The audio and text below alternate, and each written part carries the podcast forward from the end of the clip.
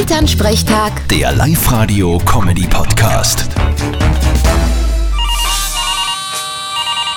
Hallo Mama. Grüß dich, Martin. Boah, es ist so heiß die ganze Zeit, ich sag das. Ja, ich weiß. Ich kann in der Nacht auch nicht gescheit schlafen bei der Hitze. Schlafen, du hast Probleme.